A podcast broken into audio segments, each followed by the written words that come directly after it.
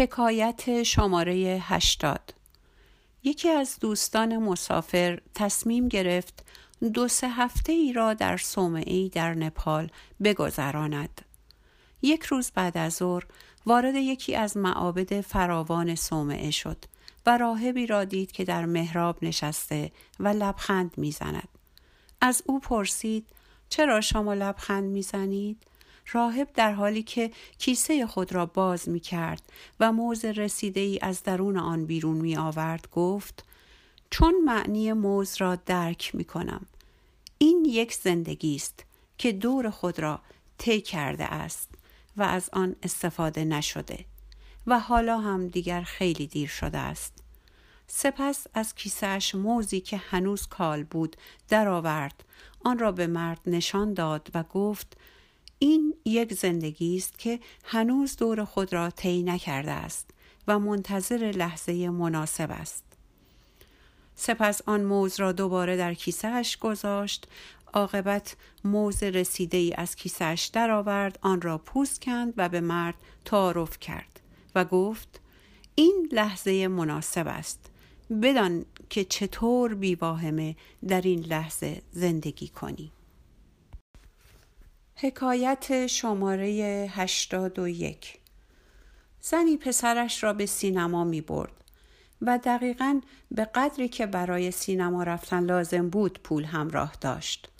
پسر با شور و هیجان دم به دم از مادرش می‌پرسید که پس کی به سینما می‌رسند سر چهار راه که به خاطر چراغ قرمز ایستاده بودند زن گدایی را دید که در پیاده رو نشسته بود و صدایی را شنید که به او گفت هرچی پولداری به او بده. زن به بحث با آن صدا پرداخت. او به پسرش قول سینما داده بود. صدا دست بردار نبود.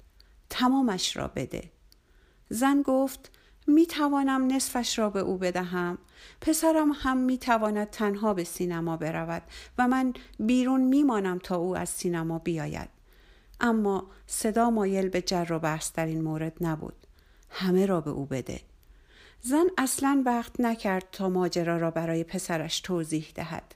اتومبیل را متوقف کرد و همه پولی را که داشت به گدا داد. گدا گفت خدا هست. شما این را به من اثبات کردید. امروز روز تولد من است.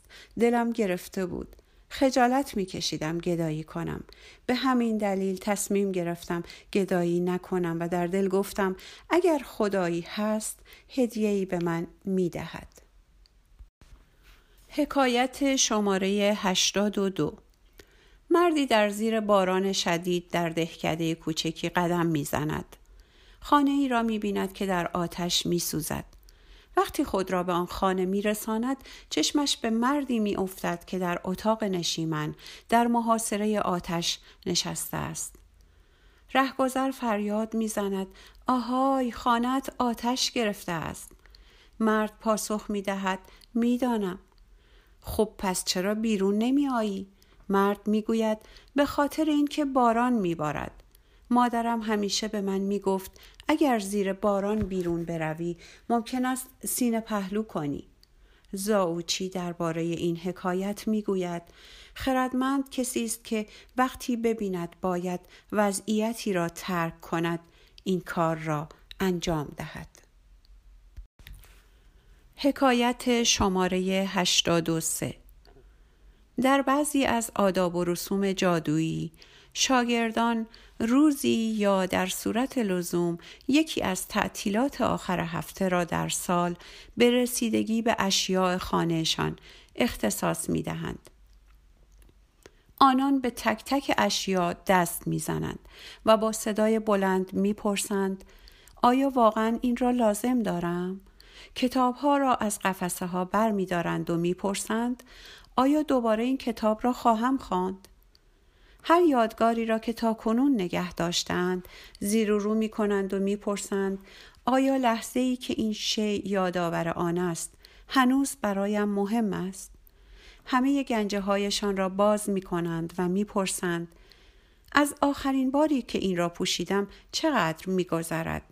آیا واقعا این را لازم دارم؟ استاد می‌گوید اشیا هم انرژی خودشان را دارند وقتی مورد استفاده قرار نگیرند تبدیل به آب راکد خانه می شوند که محل خوبی برای گندیدگی و برای جمع کردن پشه هاست. شما باید مراقب باشید و اجازه دهید که آن انرژی آزادانه جریان یابد. اگر کهنه ها را نگه دارید، نو دیگر جایی ندارد که خودش را نشان دهد. حکایت شماره 84 در یک افسانه قدیمی پرویی از شهری حکایت می شود که همه در آن شاد بودند. ساکنان این شهر کارهای دلخواهشان را انجام می دادند و با هم خوب تا می کردند. به جز شهردار که قصه می خورد چون هیچ حکمی نداشت که صادر کند. زندان خالی بود. از دادگاه هرگز استفاده نمی‌شد و دفتر اسناد رسمی هیچ سندی صادر نمی کرد. چون ارزش سخنان انسان بیشتر از کاغذی بود که روی آن نوشته شده باشد. روزی شهردار چند کارگر از جای دوری آورد تا وسط میدان اصلی دهکده دیوار بکشند. تا یک هفته صدای چکش و اره به گوش می رسید. در پایان هفته شهردار از همه ساکنان دعوت کرد تا در مراسم افتتاح شرکت کنند. حسارها را برداشتند با تشریفات مفصل و یک چوبه دار نمایان شد. مردم از هم میپرسیدند که این چوبه دار در آنجا چه می کند؟ از ترسشان از آن به بعد برای حل و فصل همه مواردی که قبلا با قول و قرار متقابل انجام می‌شد به دادگاه مراجعه می کردند و برای ثبت اسنادی که قبلا صرفا به زبان می آمد به دفتر ثبت اسناد رسمی می رفتند. حکایت شماره 85 استاد می‌گوید از حالا به بعد و در دوی سیصد سال آینده کائنات همه کسانی را که عقایدی پیش ساخته دارند تحریم می کند. انرژی زمین باید تجدید شود. ایده های تازه فضا لازم دارند. جسم و روح نیازمند مبارزات جدید هستند. آینده در ما را می‌زند و همه ایده ها به جز ایده های پیش ساخته فرصت بروز خواهند داشت آنچه اهمیت دارد باقی میماند و آنچه بیفایده است ناپدید میگردد اما بگذارید هر کس تنها داور پندارهای خود باشد. ما داور رویاهای دیگران نیستیم.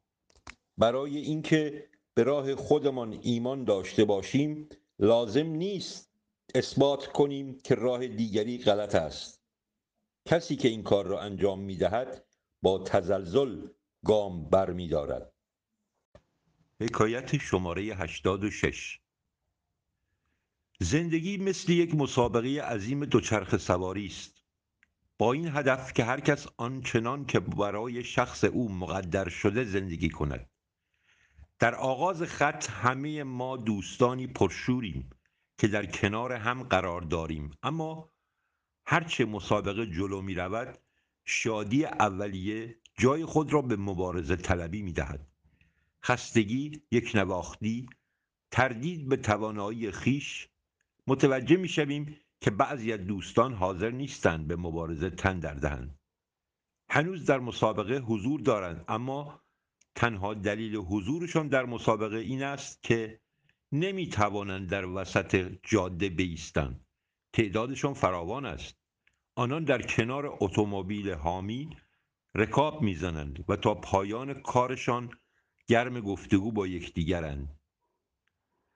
وقتی به خودمان میاییم می‌بینیم از آنان دور شده ایم و در این هنگام به ناچار تنها میمانیم. پیچهای ناآشنا قافلگیرمان می‌کنند. با دوچرخه مشکل پیدا می‌کنیم. و قافل کار به جایی می‌کشد که از خودمان می‌پرسیم آیا این تلاش به زحمتش میارزد؟ بله میارزد. آن را رها نکنید. حکایت شماره 87 استاد و شاگردش در صحرای عربستان سعودی با اسب سفر می کنند. استاد سعی می کند با استفاده از هر لحظه این سفر درسی از ایمان را به شاگردش بدهد. او می‌گوید به خدا توکل کن خداوند هرگز بندگانش را به حال خود رها نمی کند شب که چادر زدن استاد از شاگرد می‌خواهد که اسبها را به صخره ببندد. شاگرد به طرف صخره می رود اما به یاد درسی که استاد به او داده بود میافتد و فکر می کند حتما دارد مرا امتحان می کند باید اسبها را به خدا بسپرم. و اسبها را نمی بندد صبح شاگرد می بیند که اسبها قیبشان زده است. با ناراحتی نزد استاد برمیگردد و مدعی می شود شما هیچی از خدا نمی‌دانید. من اسبها را به امان خدا رها کردم و حالا رفتن. استاد پاسخ داد. خدا می‌خواست از اسبها مراقبت کند. اما برای این مقصود لازم بود دستهای تو زحمت میکشیدند و اسبها را میبستند. حکایت شماره 88 جان می‌گوید شاید عیسی تعدادی از حواریونش را به جهنم فرستاده تا ما را نجات دهد. حتی در جهنم همه چیز از دست نرفته است.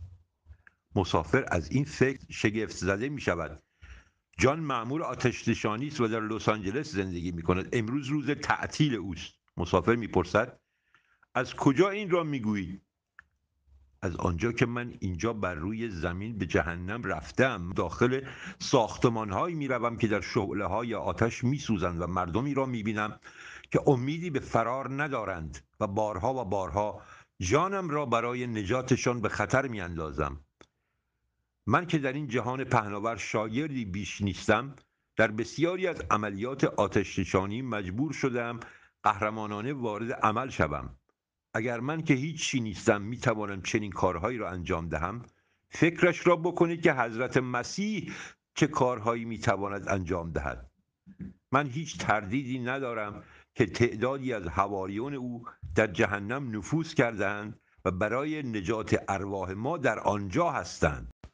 حکایت شماره 89 استاد می‌گوید در تعداد زیادی از تمدنهای بدوی اجساد مردگان را به حالت جنین در بدن مادر دفن می‌کردند و می‌گفتند او یک بار دیگر در یک جهانی دیگر به دنیا می آید و ما باید او را در همان حالتی که در هنگام ورود به این دنیا داشت قرار دهیم. از نظر این تمدنها مرگ تنها مرحله دیگر در گذرگاه کائنات بود. دنیا به تدریج آرامشی را که در پذیرفتن مرگ داشت از دست داد. اما صرف نظر از این که ما چه فکری می کنیم یا چه کاری انجام می دهیم یا چه اعتقادی داریم هر یک از ما روزی می میریم و بهتر است. همان کاری را که سرخپوست پیر یاکی می کرد انجام دهیم. به مرگ به چشم پدیده‌ای که به ما پند می‌دهد نگاه کنیم.